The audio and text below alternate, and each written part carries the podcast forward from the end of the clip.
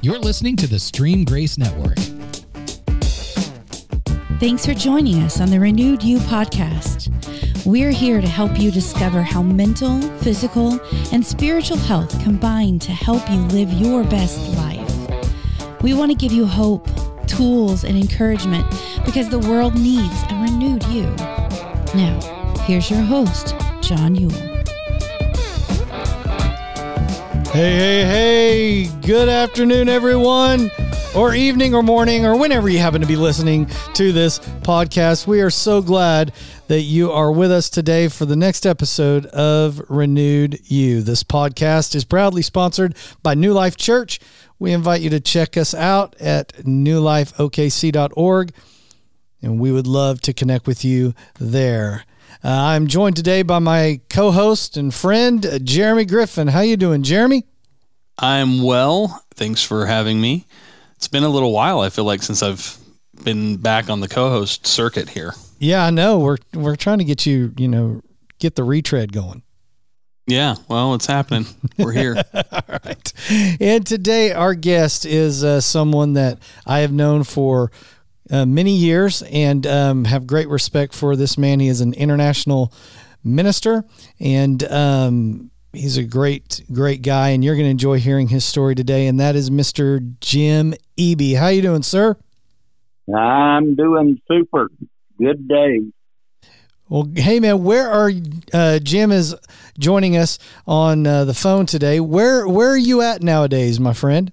I'm located in Conroe, Texas. That's on the extreme north end of Houston.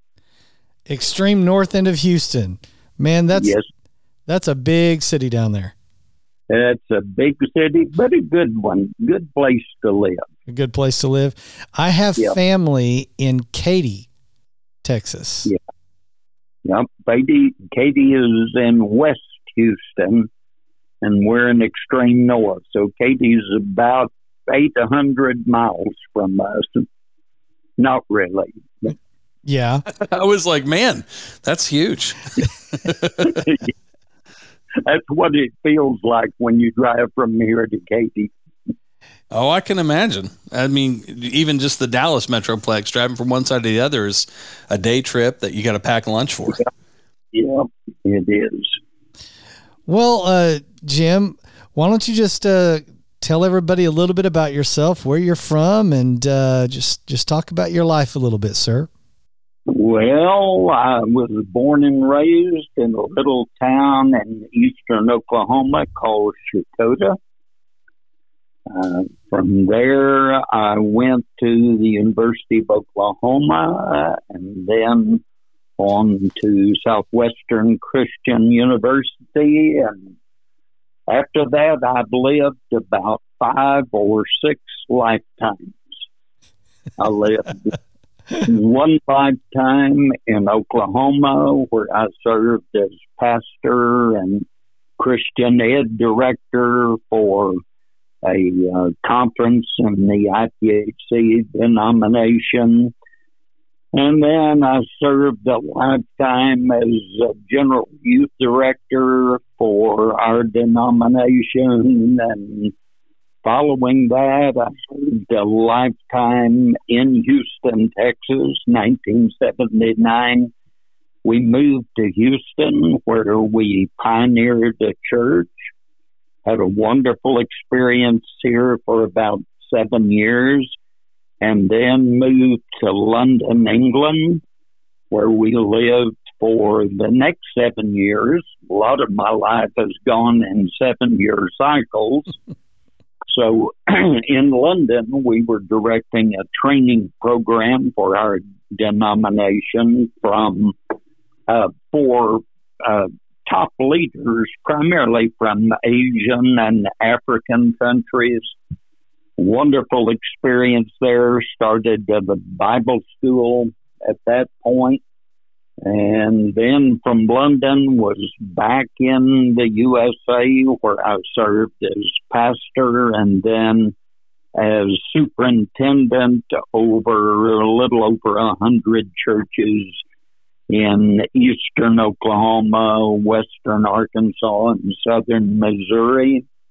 And from there, I moved back to Texas in about 2001 and started uh, the missions organization, which uh, I serve as president and founder, called Mission Catalyst International, which uh, trains national pastors and church planters to take the gospel to the unreached peoples of the earth, the people who have never heard the gospel. So I've been doing that for almost 20 years now. Our first training conference was in India in 2002, and so almost 20 years now we have been focusing on missions and primarily on reaching those who have not heard. So, in a nutshell, that's what I've been doing for my lifetime. So your lifetime is definitely tied into ministry, obviously. It, it, it is all tied into ministry. So yes. when you were younger, you know, like high school, were were you interested in, you know, ministry at that point? Not really. Uh, I gave my life to Jesus in January of 1963 when I was a senior in high school and uh, from there went to the University of Oklahoma studying in petroleum engineering. But it was while at OU that I felt the call of God on my life. I felt I don't want to be a petroleum engineer. I want to preach the gospel. Well, and so there I transferred to Southwestern and started studying for the ministry. So, petroleum engineering, I mean, that sounds like something you got to be pretty smart to get involved in, right? Well, you probably got to be pretty smart to be good at it. what would you have done in petroleum engineering? I don't have a clue. You don't have a clue. hence the hence the transfer, right? interested in a career where you could make money, and there was a lot of money in oil those days. Yes, sir. But the more I got plugged into Jesus, the more I saw there was a whole lot more to life than making money. Well, I think that is obvious from your journey. Um, so, have you done life by yourself, or um, is there love in your life?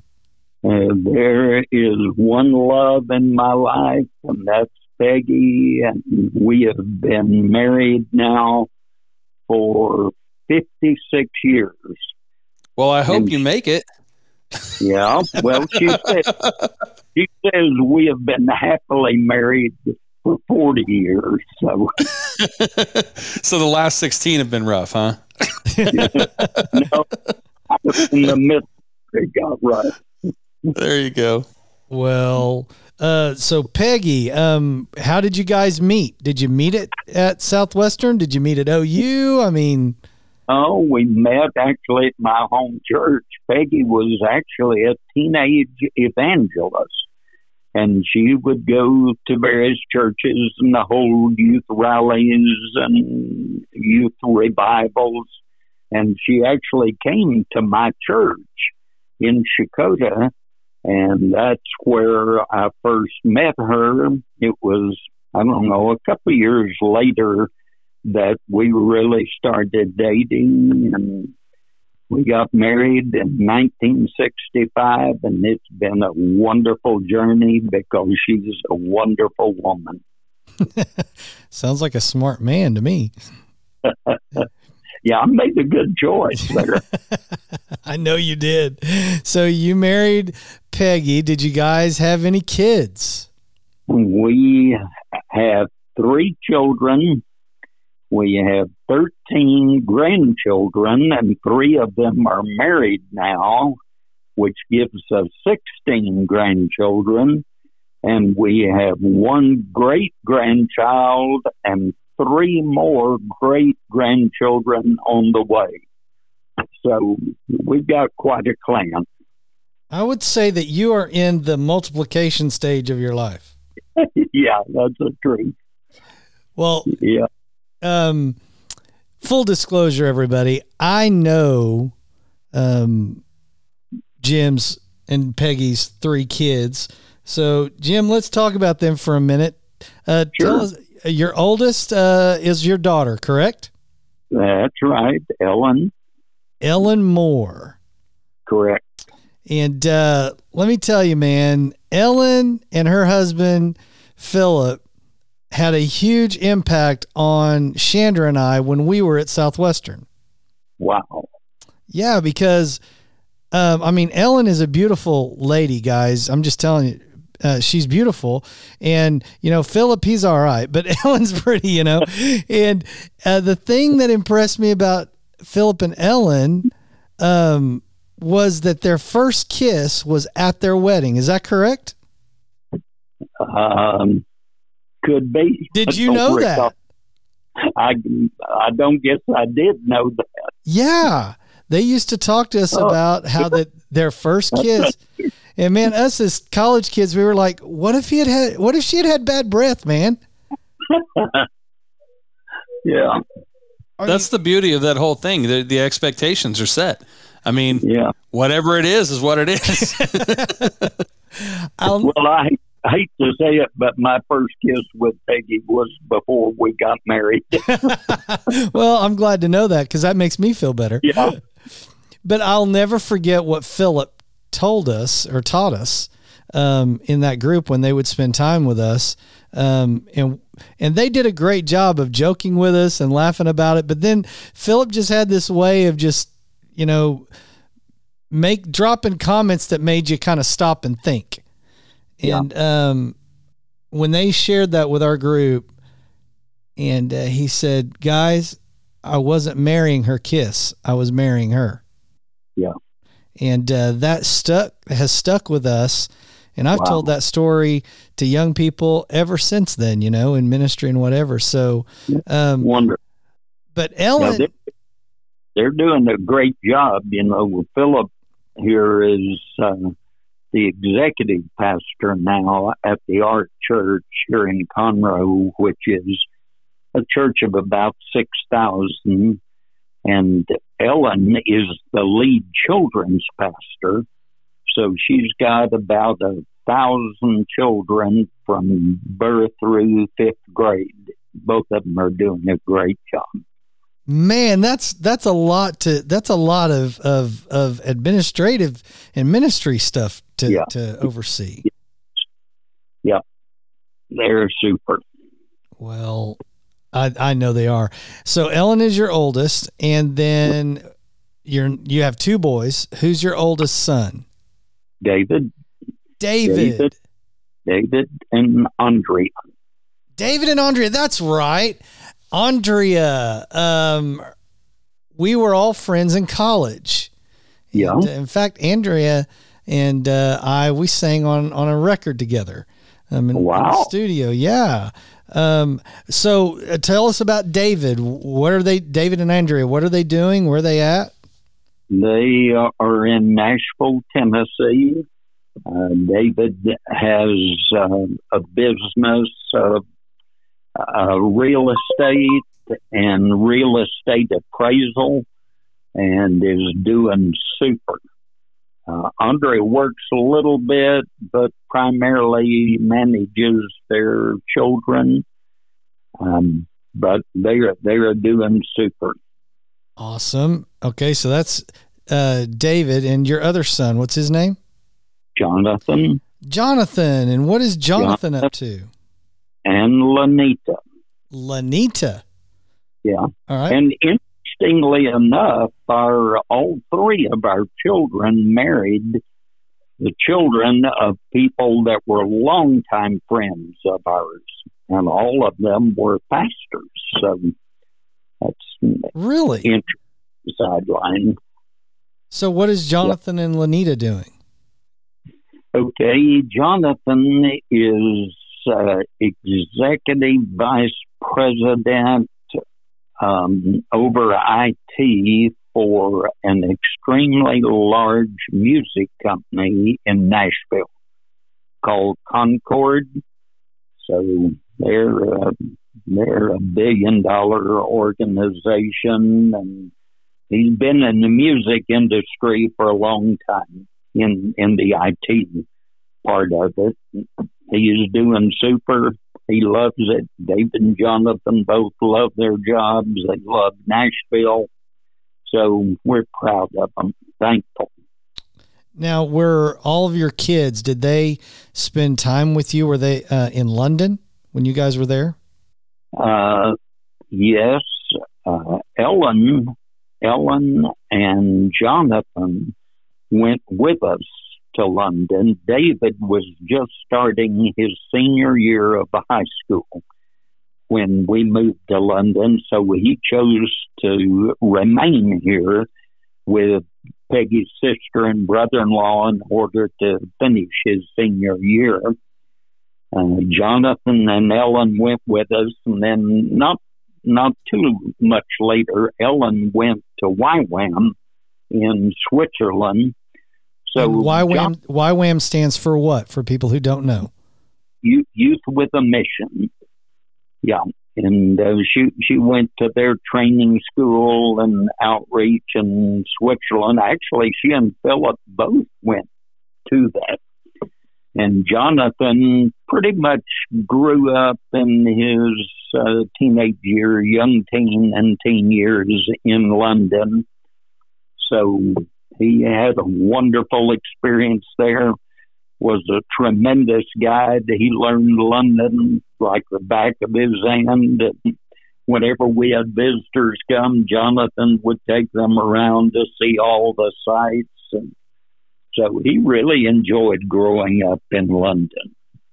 Now, now, I'm a I'm a father of three, and I've got three boys. And I I just had this conversation. My youngest is ten. My oldest two are out of the house in their early twenties, and I had this right. conversation with him recently um, with my youngest because he was telling, asking me today. I homeschool him. He asked me why I'm so mean, and uh, and I said I'm not mean.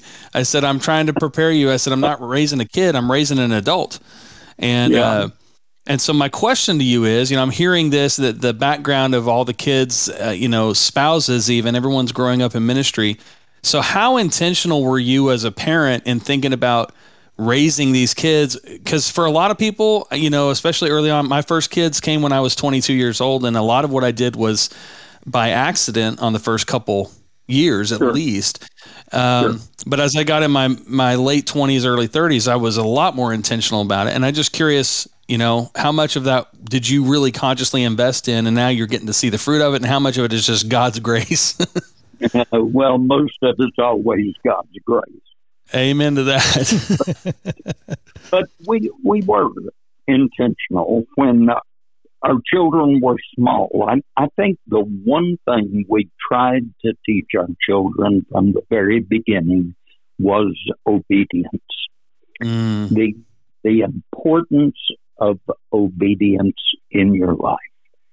And we you know, I, I think we were fairly successful at that because all three of our kids learned to obey authority and, you know, live, get along with people. And, but I, I guess that was the one thing, just teaching them the importance of obedience. That's probably the greatest lesson that a parent can teach a child, in my opinion. Mm. Yeah, because it stems from the, the, if you if you don't teach that lesson, then it's very difficult for them to grab the concept of obeying God. When God's speaking, the Word of God comes out forth. You, you know, it's just a natural progression. Absolutely. And when we disciplined our children, we didn't discipline them for foolish things we dis- discipline them for disobedience.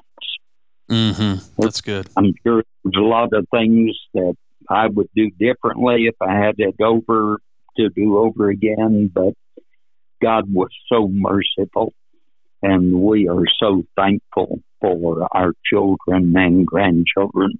We have a wonderful relationship with them. We all love each other we love being around each other, having a good time, and so very thankful for that. Well, my kids are going to listen to this and they're going to be be like, "Dad, you discipline us for foolish stuff." yeah, kidding. Your kids ain't going to listen to this. Oh yeah, they do. They listen to this podcast. do they listen to this podcast? Yeah, they do. They really do. Man, and, well, uh, good on you. Z, you're raising them right. do you remember anything in particular when you said you focused on obedience? Um, uh, anything, any way you guys specifically approach that that you can remember? Um, not really, other than you know, when we discipline, we dis- discipline them. We discipline them, and you know, told a lot of people I'm so thankful that I raised mine in another generation because I'd probably be in jail today. We we actually spanked our children. Yep. But but we spanked them in love. We told them why we were spanking them, and we spanked them hard enough that it meant something. So you may not want to put this on your podcast. No, I I mean, Jeremy spanks his kids. yeah, but the statute of the statute of limitations run out on Jim. It's not, right. for me.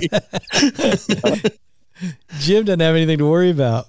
Uh, when yeah. when you guys were in London, um, did you guys do like? I, I, well, I know that David and I we did street dramas and stuff like that. Um, yeah. Did you guys do outreaches and, and stuff like like that in London? What was that like?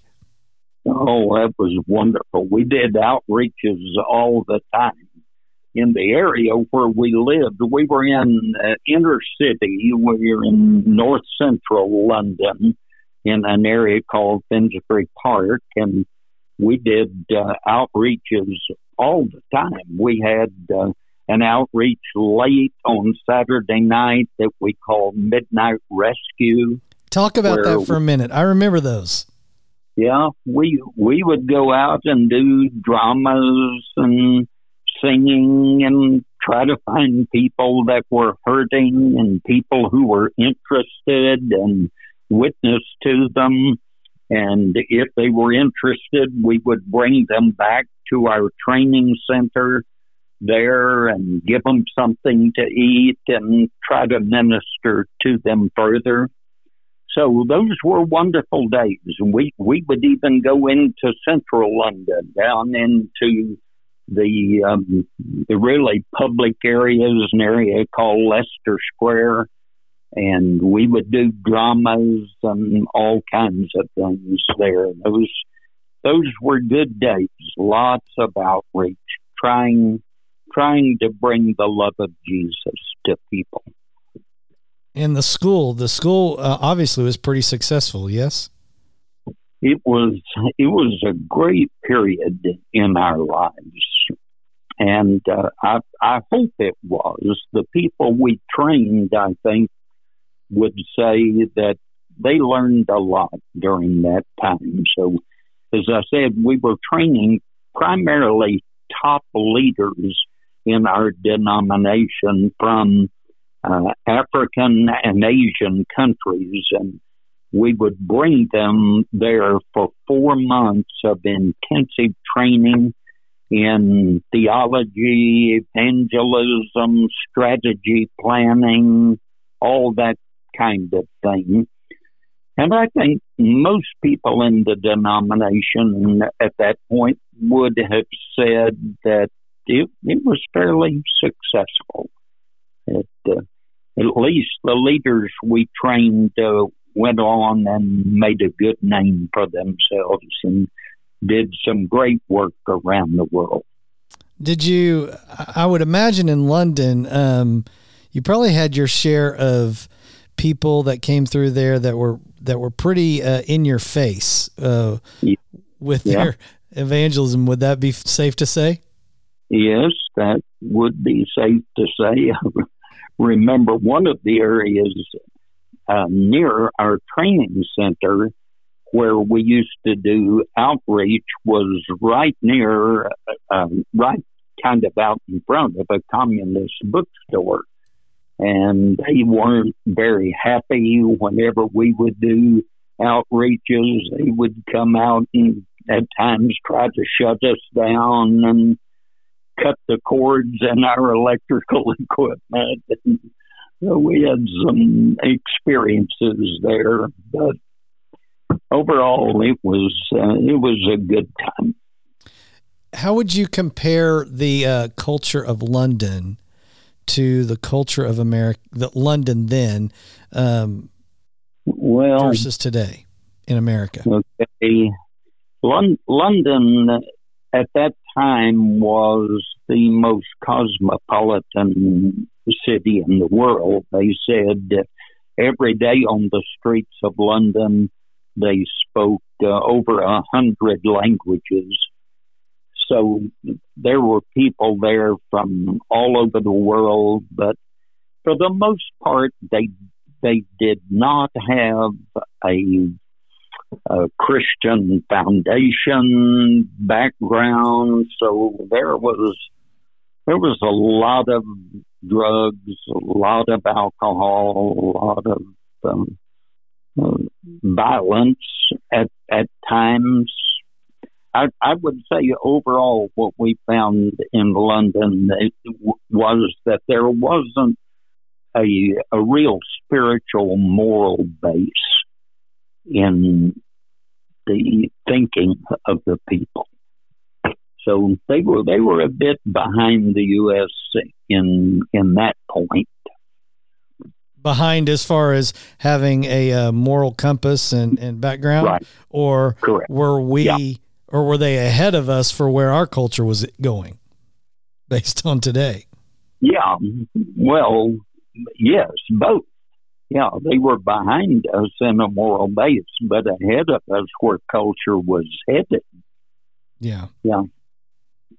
Well in that kind of environment um, did you guys experience any violence? I mean well, we had um, we had a few murders out out in the area where we lived. Uh, remember, one morning we woke up and uh, to uh, a prostitute who had been murdered out in actually in the churchyard, which was right across the street from where we lived, and you know we had police all over the place. Actually, my son Jonathan was the last one they determined who had seen the girl before she was killed. So, yeah, there there was some violence in those days. Wow, man. Well, I, I know that's where I really learned about you. Um, one other thing before we dive into another area of your life, I did not remember the the uh, um, part that you were talking about where you were um, over a group of churches. Was that in the East Oklahoma at that time? Correct. Oh my word! I did not realize that that's that that you went over there. Yeah. While I was there, we changed the name of the conference to New Horizons because they combined churches that were in western Arkansas and southern Missouri uh, into that conference. And so we changed the name to New Horizons. I think at that point when I left, we had uh, 114 churches. Wow, that's amazing. Well, you're at Mission Catalyst now, and you said that you're yeah. training national leaders. Um, I think Correct. I know what you mean by that. But yes, how would you de- describe national leaders to our listeners? Okay, these are our target countries. Um, our ministry really aims at uh, unreached people, as I said. So our target countries primarily India, number one, Pakistan, China, Bangladesh, Nepal are the top five, and then Indonesia. So, what we do is go into those countries and train the pastors and the church planters how how to win and disciple people better and how to target the unreached people around them. See, most most people don't realize that there are still two billion people in the world that have never heard the gospel for the first time. And most of them live in those countries. So we go into those countries and we train the pastors, the evangelists, and the church planters. Basically, how to be more effective at winning lost people. Secondly, how to disciple the people they win. Thirdly, how to plant churches in unreached areas. And then fourthly, targeting the ethnic groups that we call unreached people, the, the entire ethnic groups that do not have the gospel. There's still over 7,000 of them that are, are basically unreached with the gospel.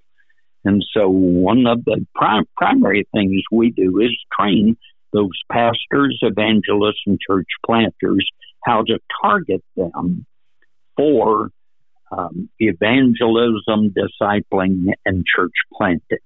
So have you got have you have you guys had any discussion about doing that here in the U.S.? Because my goodness, I feel like those areas that you're focusing on are probably some of the biggest areas of weakness in the church in America. Yeah, they they really are. Our, our calling primarily is for overseas and for unreached people.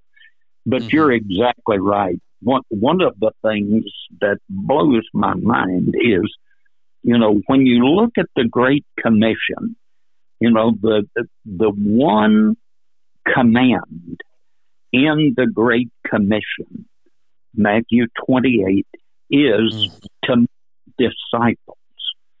And that's the one thing most churches are not doing. That's, no. that's on the heart of Jesus. That was his his command, his mandate: go into all the world and make disciples. But around the world, we are not very good at making disciples. Mm. Has it been primarily focused on converts? Uh, yes. As far as like as like like world missions, I mean, so we we we go in there, we want to make converts, and then we just kind of leave them. yeah, yeah, and and that's what we we train them is how to more effectively win people to Christ, but then how to start discipling them immediately. Yeah, yeah. They get a foundation quickly so that they can grow quickly. So we have a real emphasis on discipling new believers. Every new believer that comes to Christ should have someone immediately start discipling them. Yeah, you know, uh, Jeremy, why don't you talk a little bit about what we've been doing with discipleship here at New Life? Yeah, I mean, uh, one of the big, big things that really we, you know, everybody has their own definition of new life, or new life of uh, sure. discipleship, and right. uh, you know, for me, I, I, began this journey years ago, but it really just came down to if I can teach people how to hear the voice of God and obey it, well, then mission accomplished. Because if they do that, everything else will fall in line. so, yeah. one of the main things that we've really been focusing on there at New Life is exactly that: is is helping people hear the voice of God. And I think the the thing is, people we don't talk plainly about what it means to hear the voice of God. We talk very cryptically. You know, we just simply say a lot of times in messages, it's just, you know, let God speak to you. And people are like, oh, okay, yeah, sure. What does that mean? You know, we don't teach people what that really means and how to understand it. So I think that's one of the things that really has set apart, you know, that definition of what disciple discipleship is, is I need to hear because I because we can make disciples to ourselves, and I, I would argue that's what the Western Church has done for the most part, has built yeah. disciples around personalities and people, as opposed to making a disciple of Jesus. And to yeah. do that, you've got to teach them because what do we learn in in uh, John ten? Right, the sheep hear His voice and they know Him. They know Him because they are His. Yeah, yeah, and that's what we we focus on too. That that's exactly right. What what I tell people is, you you cannot build a relationship with Jesus without spending time with Him, without talking to Him, without listening to Him, and without walking in obedience to Him. Yeah. You know, that, that's the way you build a relationship with anybody is by spending time and talking and listening and you know we're Isn't we're that- a whole lot better at talking than we are listening. Yeah. I think that's the funniest thing is it really is that simple and we have made it so complicated and we've put a bunch of uh, we'll say markers along the way well you got to do this if you don't get up and and start your morning this way or you don't end your day this way or whatever that particular teacher teaches and the reality is, it's like, man, you just need to have a relationship just like you would have any other relationship, except, and I would I really qualify this, except it should be the most intimate relationship you have. Yeah. And so if we compare it to anything we have on earth, we're still going to be coming up short on what potential we have. That will be our own limitation because God withholds nothing from us and is always yeah. available. That's good. Yeah. And, and we we were teaching that for a number of years, a few years overseas, and the pastors, the national pastors and church planters, and missionaries, told us, they said, okay, we understand now, but how do we do that? We don't know how. We don't have mm. any materials. And so at that point, we developed a discipling manual for new believers where where the uh, idea is that a, that whenever someone comes to Christ, a mature believer will meet with a new believer once a week for eight weeks, and just helping them build a foundation, build relationship with them, teach them about obedience to Jesus. You know, and and then uh, to build accountability. And one of the things that I find is that it is almost impossible to disciple people effectively without establishing accountability.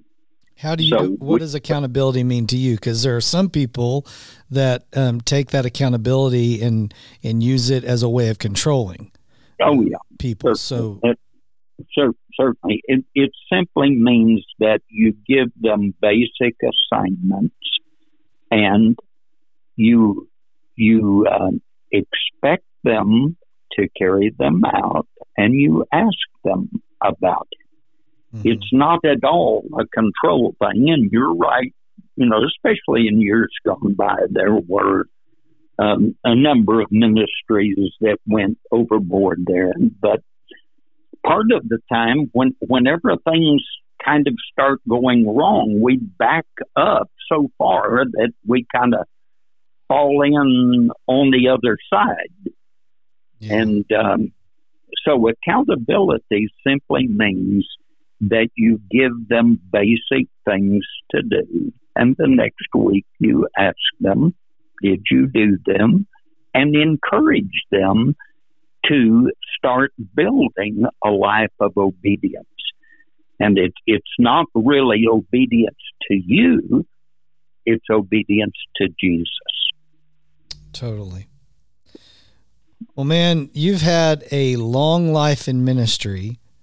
Um, I just got to ask, man. Um, I mean, I'm I'm in ministry, obviously. Yeah. Jeremy is too, and um, and I went.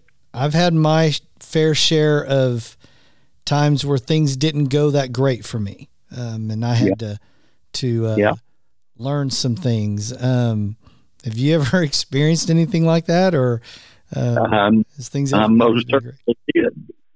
In in fact, I'm you know when in London, London was a, a real blessing in a lot of ways, but it was a challenge too. It was a big challenge. And part of my problem was that I started taking more on me than any human being can possibly do. I was directing this training school. I was starting a Bible college. I was pastoring two churches and overseeing the work of our denomination in all of England at the same time. And it was foolishness. Uh, and actually, what happened was that I burned out. I neglected my marriage, and um, life crashed for us. So we yeah. uh, came back to the United States, worked on our marriage, went to counseling, and uh, learned some of the foundational things about marriage that uh, I had really let go. And uh, we have we found a wonderful counselor in Tulsa, and that man saved our life, saved our marriage, and we are so very thankful for it. You know, it's funny. I I'm definitely falling into the category of doing too much, and I had to yeah. go through that same kind of uh, reformation. I know Johnny that the the birthplace of this podcast is Johnny doing too much, and uh, you know, I think the reality is we have to be honest with ourselves, and yeah. and I think it's very much the same way that we find within our congregations everybody is trying to find the formula for being righteous. They're trying to find the formula to being accepted by not just God, but by everybody else, and especially by those who we consider godly. And it causes us to basically say yes to every opportunity we have and and to, to work hard and then you add the the overall culture of of the United States and western cultures in general which is just strive and go and work and try to accomplish all these things and yeah. and really just what we were talking about with discipleship, what it really boils down to is simple obedience. And sometimes obedience looks lazy. And yeah. and I think for workaholics, yeah. it's hard for us to sit when God tells us to sit. But but if you think about the role of a shepherd, I mean, let's be honest. What does a shepherd do most of the time? A shepherd, in as far as an actual shepherd, they're sitting there just kind of making sure the sheep don't kill themselves. you know, they're just keep them in the field, keep them safe, and then every once in a while you're moving them from point A to point B. But a lot of times you're just sitting there, and that's not lazy. That's just part of the job, you know? And I, so I think that struggle is just very, very real. And when a person finally resolves that I am not, no matter how much of this stuff I do, I will never hit that mark that I'm trying to hit. I'll never be uh, justified by my actions. Once yeah. we get that understanding, well, all of a sudden now we have this freedom to just do what God's told us to do. Yeah, yeah, that that's true. And and what we are after in discipleship is not keeping laws. It's not mm. obeying rules it's building relationship with Jesus and yes. letting him develop character in us. See that that's what discipleship is. It's becoming the kind of person who walks with God, the kind mm-hmm. of person who obeys God, not not keeping rules and regulations, but becoming like Jesus in the way we think, in the way we act, in the way we treat people, in the way we love people. Mm. So, real discipleship is ought to be about character formation. Yeah, that's good. Uh, here's my biggest question: How do we teach this to people before they're in their 50s and 60s? Yeah. you know? yeah. yeah. Well, that's that's what our church here in Conroe is going through right now, trying to develop a comprehensive strategy on how to do that. And as we all know, it's not easy with the, with the, our church culture, with the way we operate, with the way we look at church, with the way we do church. It's not easy. Well, it's, so it's understanding what we need, right? I mean, we, we, we, when you're younger, you don't even realize it. My, my 10 year old came into me yesterday and he said, he asked me if I exercised. Now, I exercise most every morning and he knows that. But for some reason, because he went to his Grammy and grandpa's before I did my workout, he said, Did you exercise today? And I told him, which the answer was no, actually, because I'd taken a day off. But I said, Why are you asking? Well, because he said he's, he read something at school just part of his regular lesson that talked about exercise and the importance of it. Now, what's so yeah. weird about it is, I mean, he's he's almost 11 years old. So I've been on him talking about you need to exercise more. You need to, you know, and, and just trying to encourage that. He hadn't listened to me. He, but yeah. he but he reads a lesson at school and he does. Yeah. And I think that that's where we see those challenges in our own churches. You know, people we can tell a 25 year old you need to learn how to relax, slow down, and just be obedient. Just do what God tells you to do. And, the, and they're filled with such zeal that they're like, no, I got to do this and this and this. And then how do we even speak into that? Because maybe God is telling them to do that. I mean, it's hard for us to, to think that's yeah. really true. You know, our own wisdom comes in and our own, uh, you know, discernment says, man, I just don't think that's true. But it's getting them to really hear and listen. And I really do, to your point, I, I really think discipleship – becomes that process. You know, if they've bought in to to letting me sow into their life, then they're much more apt to hear that, and that's where I think that personal relationship comes in.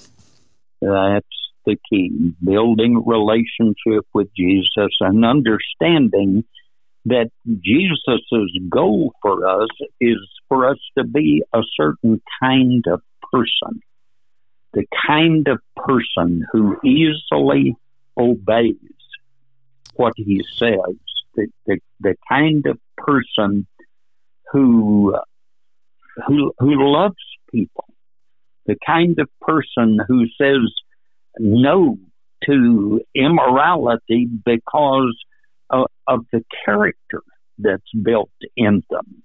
And that's mm-hmm. a challenge. That, that's a big challenge, as we all know.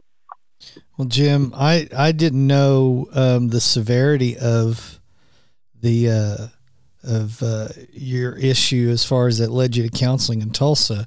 Um, I talked to you before yeah. we came on. You know that I'm a big believer in counseling, and um, what would you say to people that man they feel like they have spent their life doing stuff um, and being successful, and yet their relationship, the one that is very important to them, uh, yeah. hasn't been put in in its proper place and hasn't been nurtured correctly. And yeah. maybe maybe they feel like there uh, there isn't any way to recapture um, thing. Yeah. and, and maybe they're even thinking about bailing on on that kind of a relationship. What would you say to that kind of to those kind of people? Everybody needs help. And we need to admit that we need help you know, there, I think there's a time in every person's life, regardless of who they are or what kind of ministry they're in, where they need help. And we, we need to help people understand that we're not sufficient in ourselves. All of us need help. And in some ways, everybody needs some kind of counseling.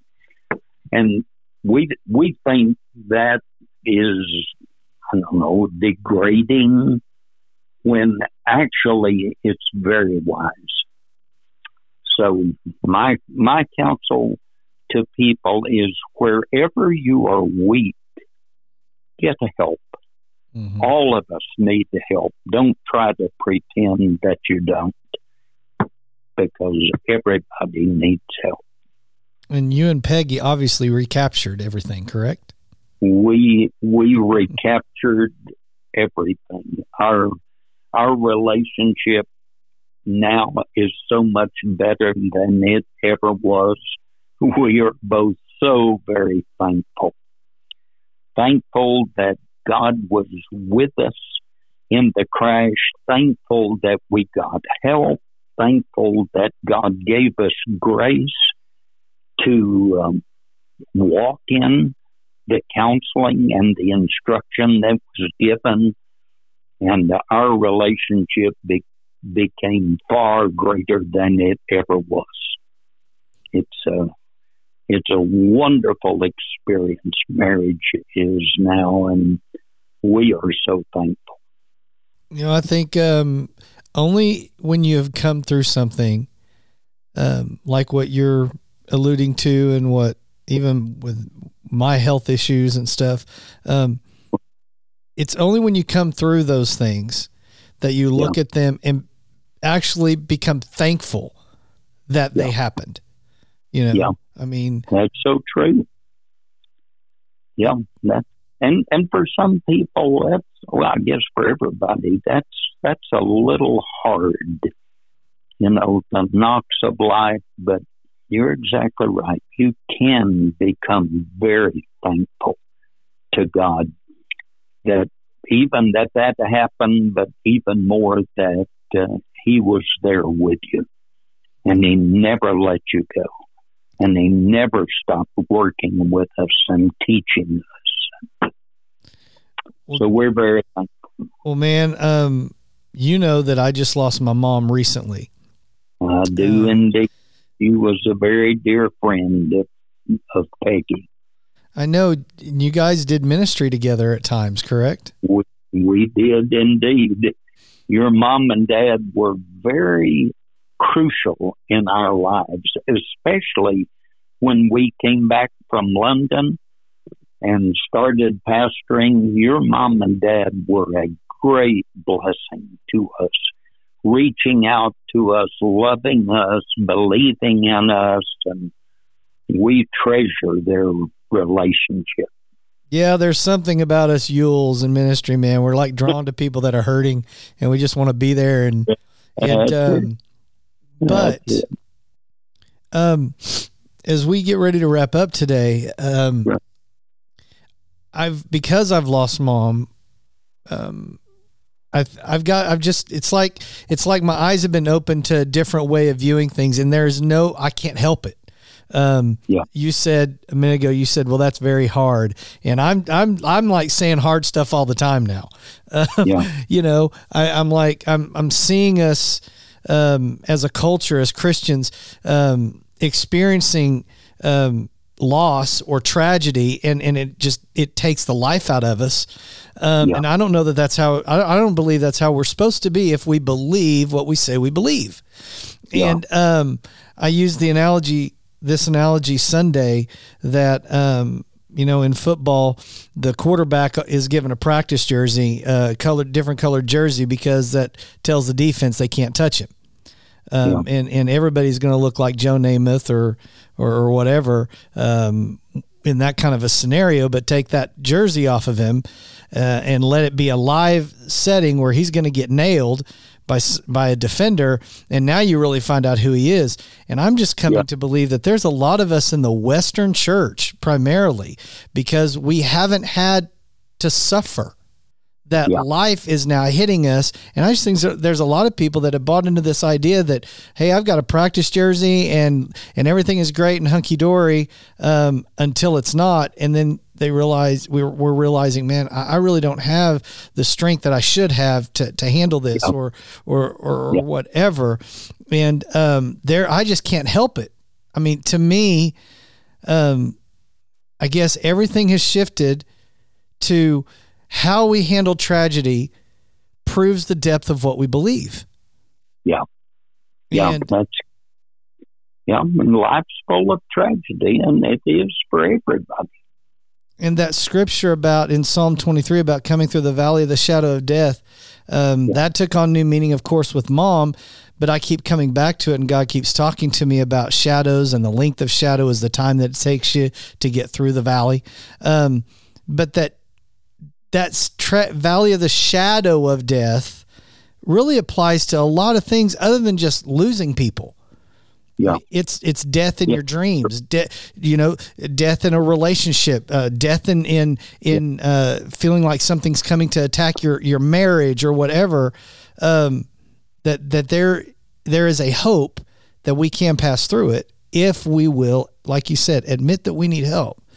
Yeah. And, and for people that are listening today you're yeah. it, maybe you're in that that phase of you know, man, there's there's trouble that you're going through right now. Um, do what Jim is saying. Ask for help. If that's going to counseling, go to counseling. Um, if that's reconnecting with your spouse and beginning to date again, then do that. Uh, just just do whatever it takes um, to find help. Jeremy. Yeah, the, there's a there's a great quote that I'm thinking of through this as you guys talking about trials and tribulations, and uh, it's from 1871. Helmuth von Moltke. I don't know if I said that right, but he was uh, in German. But the translation says this: that no plan of operation extends with any certainty beyond the first encounter with the main enemy forces. And so this idea is that the first, you know, we have as Christians, we walk into a scenario, right? And we're like, oh, this is how things are going to be. And we have all these philosophies and ideas. But as the first contact with the enemy, as soon as that first encounter happens, you know, that quote basically says, no plan survives. And so you have this plan, this ideal, and then you have a struggle. It's what you do then. What do you do when you're hit in the mouth and you realize you can bleed? Right you know and that's really the mark of a man. That's where character comes up. And i and i think it's important the more that we can teach people and recognize that you know what make your plans have your ideas and concepts. I call it my 38 special theology. I hold on loosely but i don't let go. And the idea is like you know what i didn't have anything I, I still don't have anything figured out. 20 years ago i believed something different than i believe today. 20 years from now i'll believe something different. So i'm not going to hold super tight to this world of, of concepts and thoughts that of course i've got it all figured out in my 45 years of life. No, I'm going to recognize that things are probably going to change and that as encounters come, my plans have to shift and change because what comes from that is revelation as I'm hearing God's voice. Now, I don't need to know what I'm going to do next. I need to know the voice of God so that when the enemy comes and jacks with my plan, God's like, no, no, no, we're good. Turn left, you're fine and it, that's the peace that comes. And and when you know a lot of people aren't going to understand that peace because they don't have it. And they either don't have it because they they've never ever had a chance to to embrace that or when the chance came they just they fell apart. They didn't have that basis of hearing the voice of god. They had the basis of hearing the voice of the man of god who wasn't capable or able to speak to their issue because he is not god. Right. Yeah when, Amen. That's, when you that's were, my mic drop. when you were in that that moment, really quickly, um, of questioning, did you and Peggy ever consider, um, that maybe it couldn't be restored? Of course. How we did, did. How did you make the we, choice to not go that direction? Uh, I, I guess by the grace of God, just humbling ourselves before God and thinking about life and you know the the the problem of breaking marriages and entering other marriages is that the same problems that caused the first marriage to be broken are going to be with you in the second marriage. Amplified, and, probably. yeah, yeah, and and so we just we thought about it, and we decided to give it our best shot. And we are both so thankful that we did. So thankful. I can't even imagine what life would be like without her. We, you know, well, got good. I appreciate you sharing your story today. And um, listen, I've taken that that you just said right there, and um, I say it. Here's kind of my spin on it. Um, I, I, I, fear my wife. yeah. I fear yeah. living without my wife. Yeah. And yeah. that fear of not wanting to do something or lose my wife causes my behavior yeah. to go in a certain direction. Does that make sense? And absolutely. I, and I wonder how many of us as Christians really yeah. fear God fear yeah. living without him fear doing yeah. you know what i'm saying and letting that that kind of a fear drive our behavior drive our love drive us to stay connected to him and to each other yeah. in great ways yeah yeah and and we thought about the you know the pain of divorce the ongoing pain of divorce is so much, so much worse than the pain of rebuilding. And we just decided to rebuild, and we are so very thankful that we did. I am too, man. And, uh, brother, I love you so much. I love your heart. I love that what you're doing with Mission Catalyst. And, um, uh, if somebody wanted to find out more about Mission Catalyst, what's the website? Uh, MCI3.org. And folks, I'm gonna I'm gonna put a link to their website in the con- in the description of this podcast. Give it one more time, James. MCI3.org. O-R-G. MCI3.org.